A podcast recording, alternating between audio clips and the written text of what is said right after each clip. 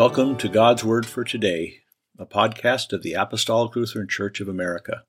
My name is Pastor Stan Lampinen from the Apostolic Lutheran Church in Seattle, Washington. Today is Thursday, August 31st, and we're looking ahead to the 14th Sunday after Pentecost. Our Holy Gospel reading continues from St. Matthew, chapter 16, verses 21 through 28, and we read in the name of Jesus. From that time forth began Jesus to show unto his disciples how he must go to Jerusalem and suffer many things of the elders and chief priests and scribes, and to be killed and to be raised again the third day. Then Peter took him and began to rebuke him, saying, Be it far from thee, Lord, this shall not be unto thee. But he turned and said unto Peter, Get thee behind me, Satan. Thou art an offense unto me for thou savorest not the things that be of God, but those that be of men. Then said Jesus unto his disciples, If any man will come after me, let him deny himself, and take up his cross, and follow me. For whosoever shall save his life shall lose it, and whosoever shall lose his life for my sake shall find it. For what is a man profited, if he shall gain the whole world, and lose his own soul? And what shall a man give in exchange for his soul? For the Son of Man shall come to the glory of his Father with his angels, and then shall he reward every man according to his works. Verily I say unto you, there be some standing here which shall not taste of death till they see the Son of Man coming in his kingdom. Amen. Jesus turned his face toward Jerusalem and tells his disciples that he will suffer and die and on the third day be raised. This would accomplish the Father's will and the salvation of the world. What a hard concept for the followers of Jesus to comprehend.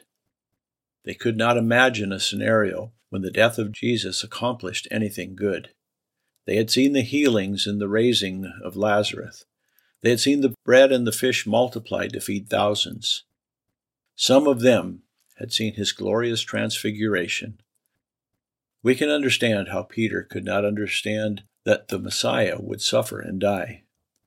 Thanks be to God that Jesus suffered and was obedient to the death of the cross, and the wonder of wonders that he rose triumphantly on Easter morning.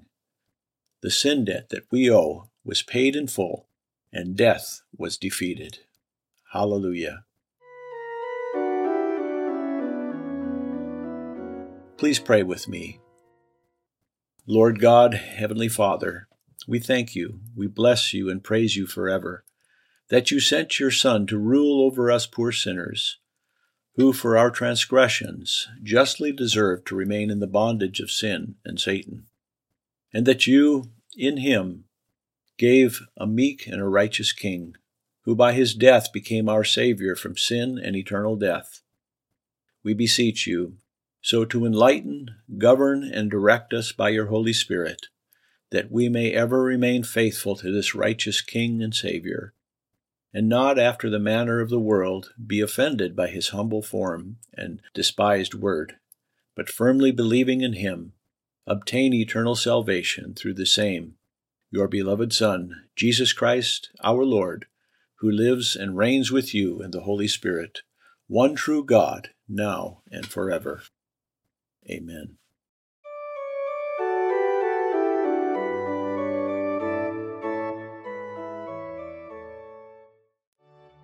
God's Word for Today is a podcast ministry of the Apostolic Lutheran Church of America.